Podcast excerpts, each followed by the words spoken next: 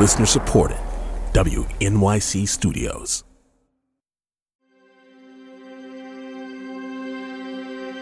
I might die, but I'm going to write a letter because I'd rather not live in a world where I can't express myself and let the chips fall where they may. From WQXR and the Metropolitan Opera, this is Aria Code. I'm Rhiannon Giddens. She just pours out her heart in this letter, telling him that she loves him and she's begging him to really see her. Every episode, we peel back the layers of a single aria so that we can see what's at its core. Today, it's the letter scene from Eugene Onegin by Tchaikovsky. I think at every moment that we either say something or don't say something, we are defining who we are.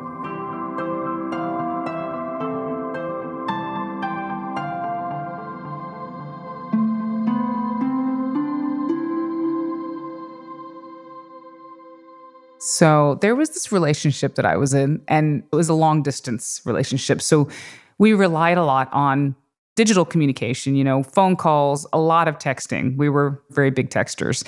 And we were reaching that point in the relationship where, you know, it's like you really care about this person and it's time to say it. You've been thinking it forever and now you actually want to say it. And for us, when that time came, we were apart. And so I remember very vividly saying it, the L word, love, I love you. I said it over text. And anybody who's been in this situation where you're saying something soul bearing, you know, something that's really important over text, and you're waiting to hear back from the other person. And those dots appear, you know, where they're typing, but you don't know what they're saying yet. And it takes forever because obviously they're they're composing their thoughts. And you're like, are they thoughts that say, I'm sorry, I don't feel the same way? Or are they thoughts that say, I do feel the same way? And you're in this agony. It's like five seconds, right? But it feels like five years. And I'm like, imagine that, but like with letters. what was it like when it wasn't instantaneous? And what kind of bravery would it take to put the words I love you into an actual letter that you have to write with a pen and then seal up and mail it off and then wait? And this is exactly what we're talking about today. This is what Tchaikovsky captures in the letter scene from Eugene Onegin. Now, this opera is based on a book length poem by Alexander Pushkin, who is the most celebrated writer in all of Russian history, by the way. The poem tells the story of a teenage girl living in the countryside, Tatiana Larina.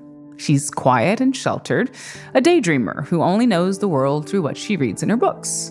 But one day, her family gets a visit from the dapper gentleman Eugene Onegin. And well, she falls hard. Now, later that night, she's so caught up in thoughts of Gentleman Gene that she can't sleep. So she decides to write him a letter. She pours her heart out to Onegin, knowing full well that he might not feel the same way about her, and even worse, that he might find her completely ridiculous. But she's determined to tell him the truth, come what may, and it's a decision that defines the rest of her life and the rest of the opera. This scene is really one of the greats, with four mini arias over the course of 12 minutes. I mean, it's a total roller coaster of emotions, but who can't relate to all of the different things that you would be feeling after you've laid your heart out on the line? So let's delve into it all with three terrific guests. First, soprano Renee Fleming. Tatiana was a signature role for her. I mean, there's so much about her that related perfectly to who I was as a young person. She is the role that I think is most closely aligned with who I am. And it's not to say that it's not fun to play, you know, a man-eating sorceress. I mean, those are fun too. Next, Philip Ewell, a professor of music theory at Hunter College in New York. Russian music is one of his specialties. Over the years, I've spent seven years of my life total in Russia. The first time I went there, I went to study language in the summer of 1991. It was still Leningrad and it was still the USSR. By the time I left about two and a half years later, it was St. Petersburg, Russia, though I had nothing to do with that. That was coincidental, by the way. So I have always loved the music quite a bit. And finally, Tim Manley, a writer, storyteller, and filmmaker. Several years ago, Tim told a story on stage in front of an audience about his own confession of love. I had told that story as part of this solo show that I had done which was also largely a show about coming out as bi and, and reckoning with that. And it was terrifying, but I was kind of terrified all the time anyway. So why not at least say it out loud, right?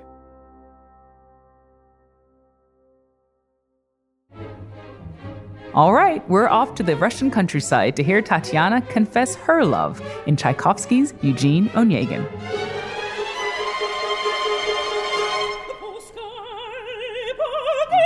I sang this in St. Petersburg for a major anniversary of the city. And I sang the letter scene in this gala, and it was supposed to be all Russian singers. Every head of state in the world pretty much was there. And I was the only non Russian. And I'm thinking, why am I singing this piece that is identified with Russian history and culture? And as an American, I'm, I'm going to come and do my best singing and having learned this by rote. So I just, I was terrified. But it was wonderful, and I'm sure half the heads of state were sleeping at this time anyway.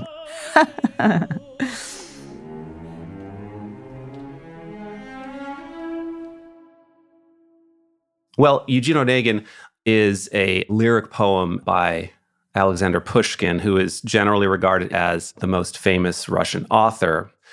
The major story is boy meets girl.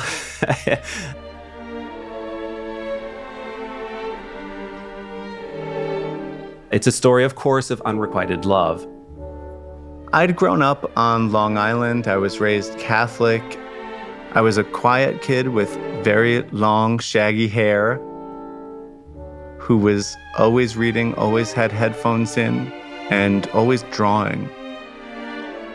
All through college, I was dating the girl who I'd been dating in high school, and she was Christian. And I had this idea of my future where I would move back to Long Island, I would be a high school English teacher, I would buy a house, I would get married, we'd have kids. That would be my life.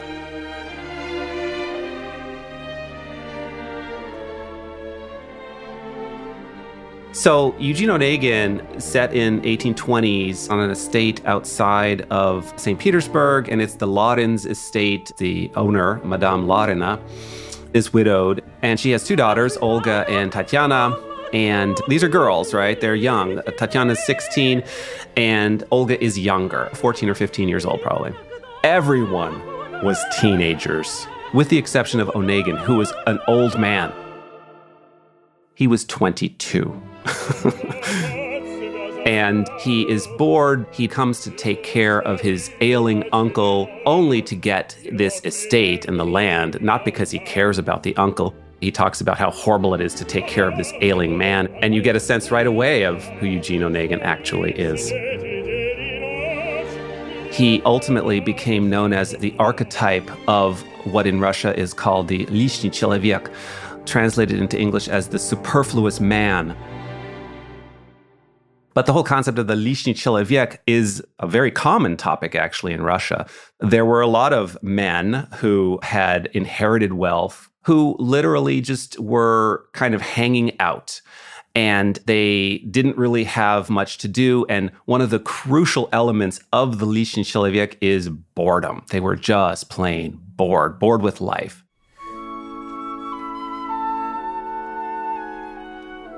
I went to college in New York City, but I was almost never there over the weekend. I would go home to Long Island and drive around in my car listening to mixtapes and crying, specifically to Simon and Garfunkel's America, until I could finally let myself sleep. I met my friend Ben in my college improv group I wasn't very good at improv because I always made the scenes too sad. I I think I thought things were funny, but they were just just sad. And Ben and I became best friends over the next few years. We were sad boys who would sit around and drink and talk about women and talk about art and talk about the future. So Tatiana is a fascinating figure. She is young, she's 16. She's bookish, she is a dreamer. She takes long walks. She goes reading. She's relatively shy. She's serious. She is naive by all accounts. But she still had this core, this strength, this conviction, and a, a passion, and an ability to go after what she wanted. She's thinking deeply about uh, societal norms, what is expected of her, and yet what she wants. Toward the end of college, I was breaking up with the girl who I was living with and thought I was going to marry. And I ended up sleeping on Ben's couch a lot of the time. And I remember one night I was having a hard time. And so I called up Ben and he invited me over. And I went and I buzzed the door of this kind of dilapidated mansion in Williamsburg that he was living in at the time. And he opens the door and he was just like, ah, Manley. And he opens his arms and he's like a foot shorter than me, but he's very strong. And I just fell into his arms and he held me. And it made me feel so good to be there. So one day at the Larin estate, Olga and Tatiana are just walking around, and Lensky, their neighbor and the betrothed of Olga, brings his good friend Eugene Onegin to the estate. And as soon as Tatiana sees him, she realizes that she's completely smitten and that he is the one for her. She sees him and immediately has this attraction, this strong attraction to him. I mean, it didn't hurt that the, the person I played it with at the Met was Dmitry Hvorostovsky, so that was not hard to do. he brought this nobility to everything he did. He could have been royalty. This became a trend where basically, whenever I was in a high emotional place, I would call up Ben and we would just hang out all night. And then at the end of this one night, he invited me up into his bed to sleep instead of having me sleep on the floor. And I, I see that he's wearing these like cheap plaid boxer shorts from Target. And I'm thinking I wear cheap plaid boxer shorts from Target. His middle name is Edward. My middle name is Edward. Like, come on, the universe thinks this is okay. In Tatiana's character, the notion of love is this thing that's fated or it's predetermined. She also, of course, was projecting all kinds of fabulous qualities onto Onegin that weren't actually there. I mean, it's wonderful to have this hope that you'll meet and fall in love and have this fantastic union with a true soulmate. We're laying there, like a foot between us. And I'm just thinking in my head, like, we are pioneers of a new masculinity. You know, we are comfortable expressing our platonic affection for each other. We're not worried about homophobic social norms. And then I'm looking at his bare shoulder in the streetlight. And I'm thinking, okay, that being said, like, I would like to kiss him. And I don't know where that falls in the rules of the new masculinity, but like, we haven't written them yet. It could be rule number one you kiss your friends. This is totally normal. I don't know. So the letter scene takes place in Tatiana's bedroom, and it's nighttime, and she has just met Onegin earlier that day, and she's talking with her nanny Filipyevna, essentially a serf on the Larin estate, who was formerly her wet nurse. And her mind is racing because she has this Onegin on her mind, and she feels that she loves him. Because she's walking around with a book all the time, she's definitely reading love stories. She's definitely exposed to them in this literary way, but this is her first experience with it. And it's incredibly powerful for that reason.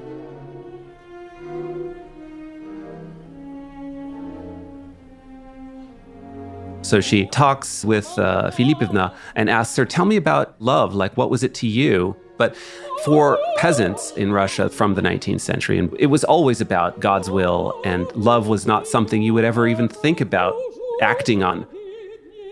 So then he can hear that I'm not quite sleeping yet, and he leans over and he goes, Do you need anything? And I was like, Do I need anything? And I can feel the words that I want to say stacked up inside of me. Like physical objects. I can feel them inside from my stomach all the way up to my throat. But I can't say them. And I say, I'm okay. And he starts to snore. So she can't sleep. She's obsessed already. So finally, she's like, you know what? Nanny, get my writing stool, bring me something to write on. And that's when she begins to pen this letter to Onegin. And she just pours out her heart in this letter, telling him that she loves him, that she's begging him to really see her. This is something we all desire. We want to be seen. Tchaikovsky wrote this letter scene first before he did the entire rest of the opera, which I find really interesting. It tells you how crucial and how important the piece is, actually. So you have essentially four small arias, romances, instrumental interludes, and also recitatives, all kind of woven into one texture. In terms of the instrumentation, it's a little chamber orchestra. You've got no percussion at all. You've got a timpani, and that's it and then the chamber orchestra 2222 of flutes, clarinets, bassoons, and oboes. And uh, maybe there are three French horns, a couple of trombones, a couple of trumpets.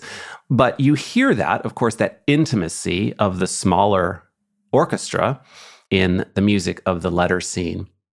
So when I hear those opening chords and I know I'm in the land of Tchaikovsky, my heart is just pounding. I'm already happy and, and excited, and I want to hear how the scene unravels.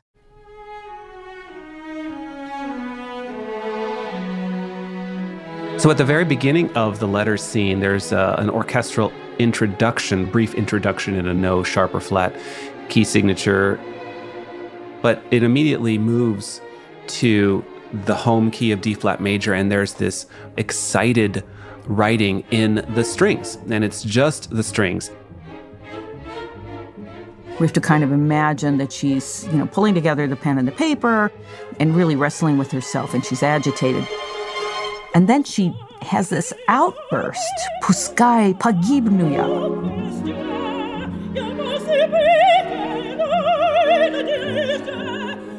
Okay, I might die. I'm just gonna die from this. But before I do, but first, I'm gonna write me a letter. I wanna have this dazzling hope. Because I'd rather not live in a world where I can't express myself and just be free with my feelings and let the chips fall where they may. And, th- and from that moment on, you're like, oh my God, I want this all to work out. As we all do, of course, that's what opera is. We, we come to the opera to have things work out. And then we, we especially come to have them not work out.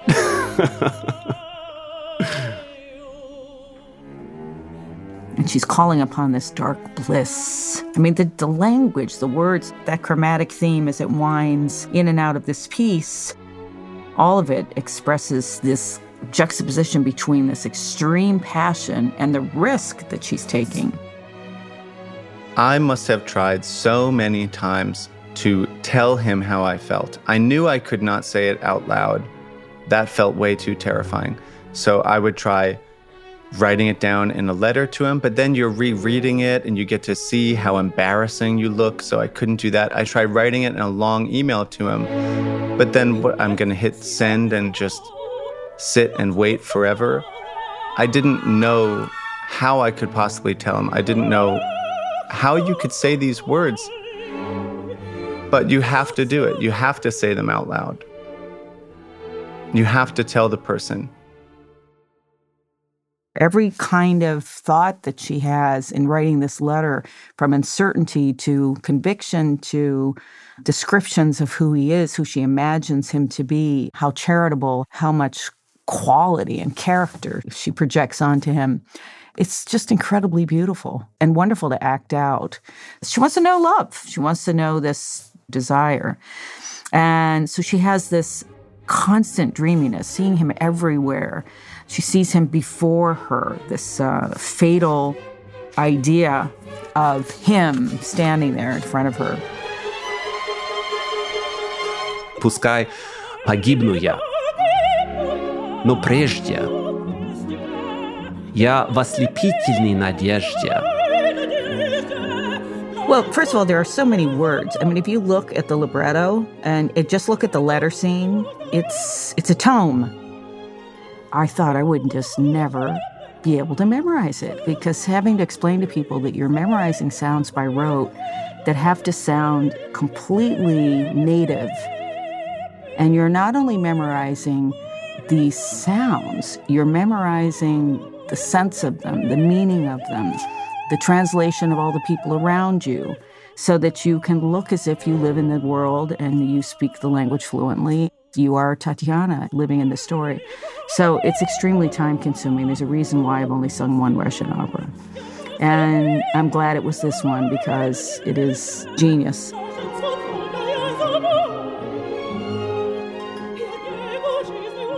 Я пью волшебный яд желаний.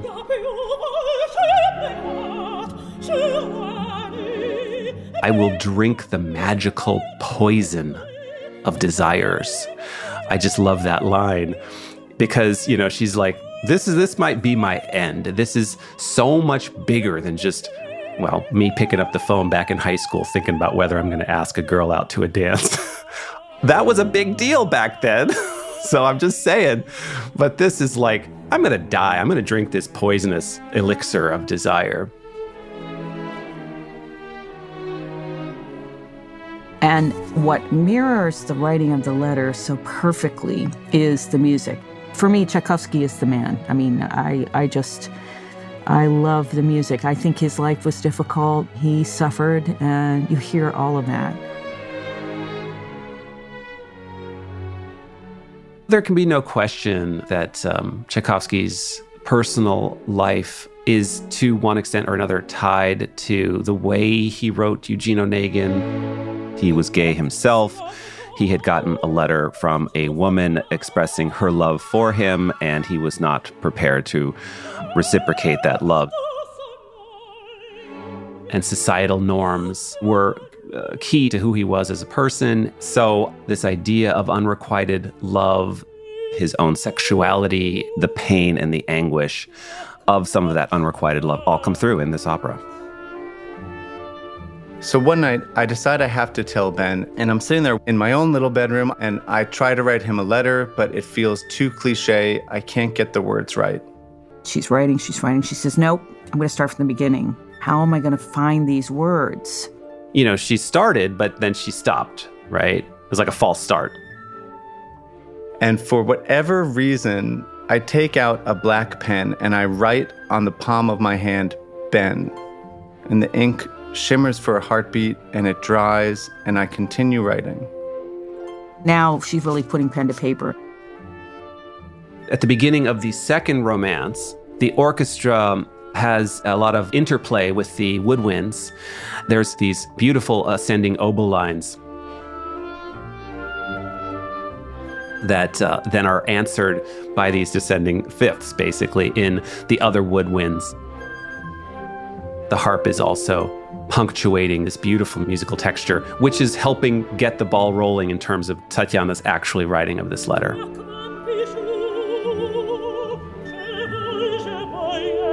Ben, when I don't know what decisions to make, when I am overcome by my fears and my doubts, your face appears and you are telling me, yes. And I take a photo of my hand with my laptop's camera, but I can't email it to him. It feels like it would be way too vulnerable.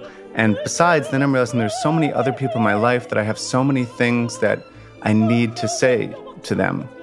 So I decide I'm going to write a note on my hand to someone in my life every single night and take a photo of it and I start a blog called I Need You to Know How Much I Love You.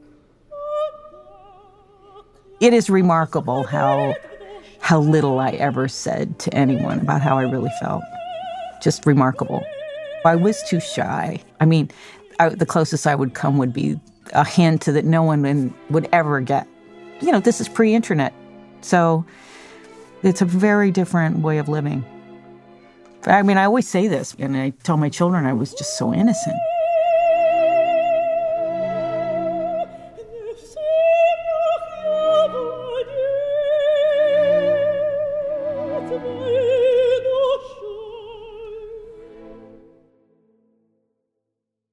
If you've ever kept a secret inside, it makes it hard to think about anything else. If you're holding something inside that you haven't said, it has power over you. It's always there. Once you say something out loud, you release it and you are free from it. But I did not know how to say anything out loud. My favorite part in this aria is when the music completely stops and she's singing pianissimo. You appeared to me in dreams. She really feels like that she's had him in a vision. Like I knew you, I've known you before. You've been with me forever. She uses the word dusche, my soul. Your voice resounded in my soul. It's just, so powerful.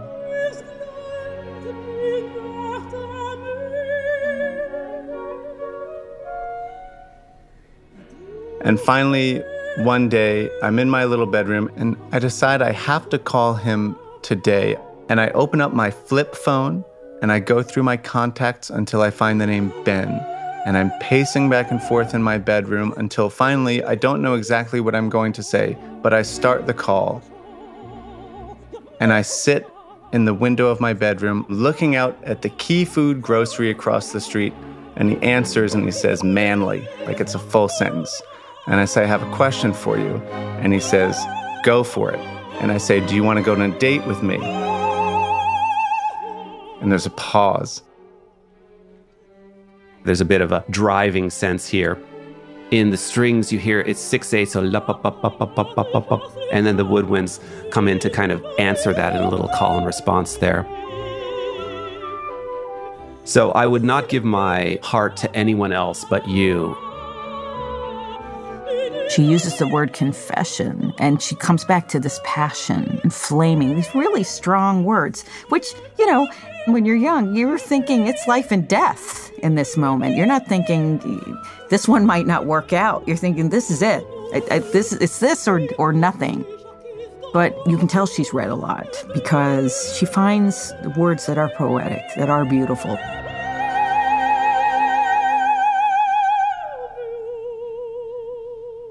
And I say, I have this idea of something that you and I could be. You and I holding hands, you and I swapping t shirts, you and I together. And I tell him, I'm so grateful that whenever I tell him about my fears and my anxieties, he says back, Manley, you just have to realize that you're beautiful and everything will be okay. And I wait for him to say it now. She's working through in her mind all the various manifestations of what she's feeling, what she's thought, how much he has opened up her horizon because she's now thinking about a future with him. There's nobody else, there's no one else I'm going to give my heart to, which turns out to be really true. Toward the end of the aria, she writes, Who are you, my guardian angel or a cunning seducer? She's trying to figure out who this person is. And the music is so very beautiful.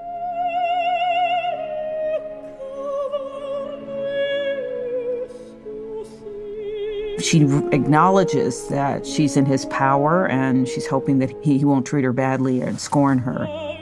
But she's just going to risk it. She's going to absolutely put herself out there.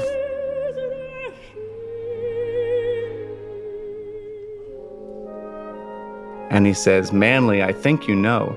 And I do know. And I start to smile and I, I, I press my smile into my hand. I felt this certainty that he felt the same way. And he says, I think you know I'm only attracted to women. And it almost doesn't hurt because I am so startled by how much it hurts.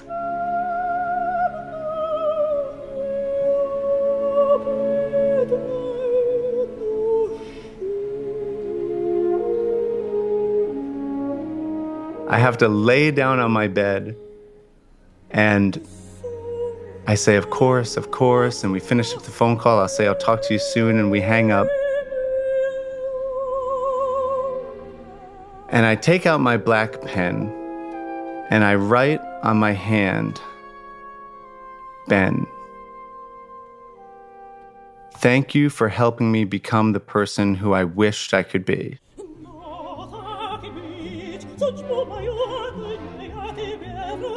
As a young person, to have the courage to do what she did, which was to write this letter exposing herself, and even more than that, to be writing in such a brash, outspoken way her love and expressing her love to Onegin at a time when women just didn't do that. And she is hopeful. I don't think she really understands what she's done, but it's courageous. It's extremely courageous.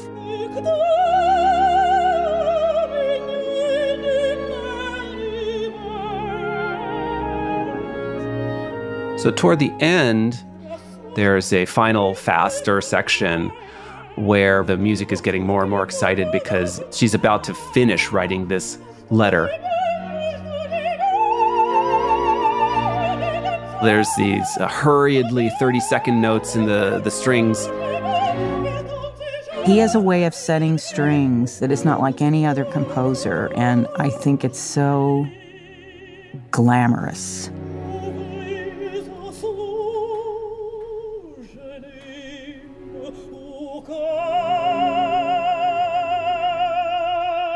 Well, it ends back in D flat major. So we get a sense of we're back at home from 12 minutes ago. We get a sense, I think, at the end of this long aria with these big loud chords that this just might work. Oh my gosh, this this might actually work. And she is hurriedly scribbling down this letter. She really writes and writes and writes and writes and writes and finishes. She says, I'm finishing the letter. I'm scared to reread it right now, but I'm putting my hands in your honor, essentially. I trust you, Onegin, to do the right thing. There's this like outburst when she's finished of energy, you know, that mad conviction, that mad, I've done it.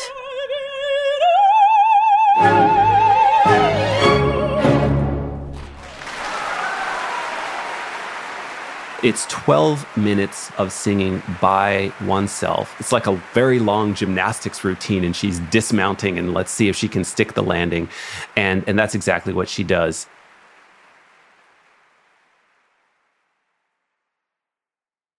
And then finally, in the third scene of that opera, Onegin comes back and essentially reproaches Tatiana for so openly writing these letters. The first thing he says is, You wrote me a letter. Don't deny it. You shouldn't be so open with your feelings. And then, of course, she turns away, and you know, your, your heart goes out. She's 16.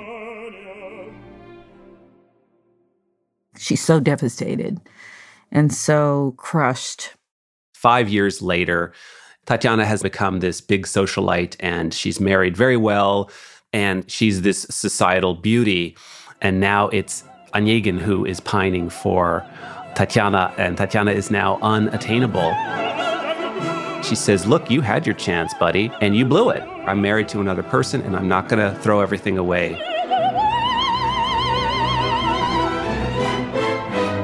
And of course, he is just crushed at the end.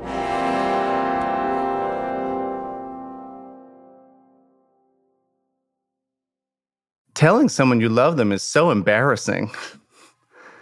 you know, you feel this shame. It's just, ugh. It's, yeah. But I said the thing I didn't think it was possible to say. The person responded with my greatest fear of how they would respond. And not only was I still there afterwards, but I had transformed into someone else, into someone who can speak the truth. I think at every moment that we either say something or don't say something, we are defining who we are. I think the process of speaking how you feel, the process itself is transformative and led me to become the person who I am. And the person who I am now is someone in a loving relationship. I'm a parent, and I don't hesitate to express that love now even if sometimes it comes on a little bit strong, even if sometimes it sounds a little bit silly. And honestly, even if sometimes it sounds a little bit cliche, because there's no real way to say some of these things that doesn't sound cliche. It all sounds cliche.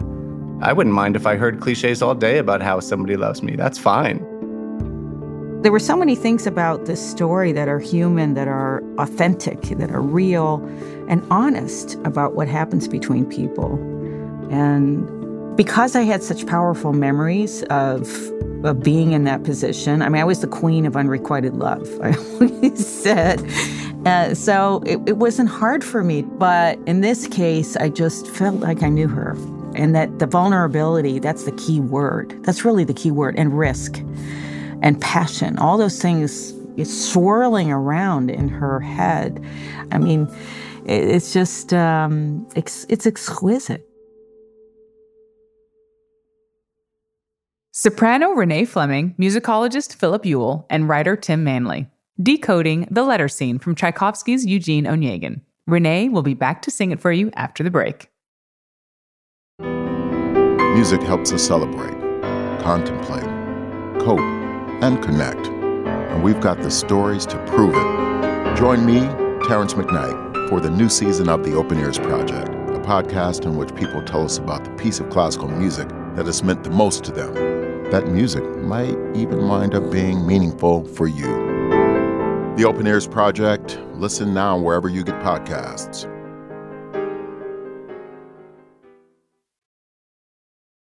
Just a few hours ago, the young Tatiana fell in love for the very first time with the sophisticated Eugene Onegin. Now, alone in her bedroom and unable to sleep, she decides to confess her feelings to him in a letter. Here's soprano Renee Fleming putting pen to paper on stage at the Metropolitan Opera.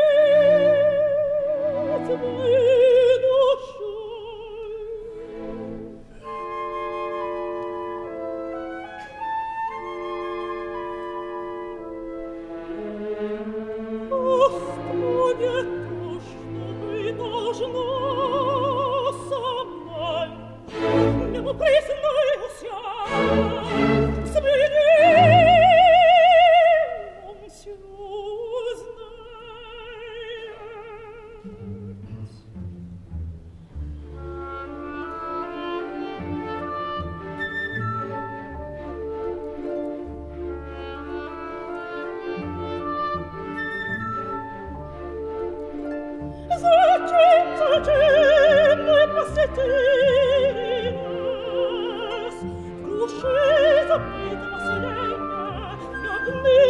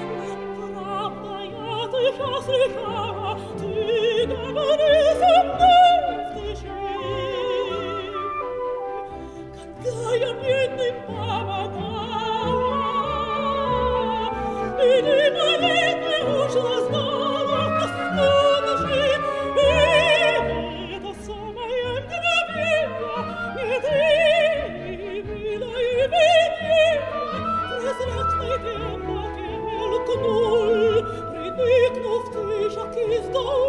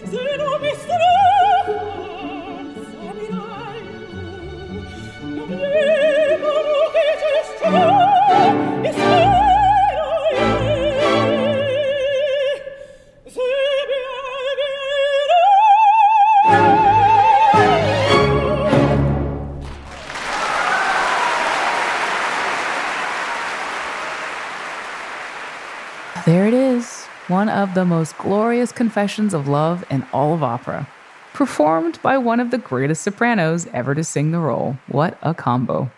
Renee Fleming as Tatiana in the letter scene from Tchaikovsky's Eugene Onegin. And ladles and gentle spoons, thank you so much for listening, for being here throughout the third season of Aria Code, and for everything you've done to spread the word about the show. It's been an absolute pleasure to share this music and these stories with you. And now let's roll the credits on season three. Aria Code is a co production of WQXR and the Metropolitan Opera. The show is produced and scored by Merrin Lazyan. Max Fine is our assistant producer, Helena DeGroot is our editor, and Matt Abramovitz is our executive producer. Mixing and sound design by Matt Boynton and Anya Jeshik from Ultraviolet Audio, and original music by Hannis Brown. This project is supported in part by the National Endowment for the Arts on the web at arts.gov. I'm Rhiannon Giddens. See you next season.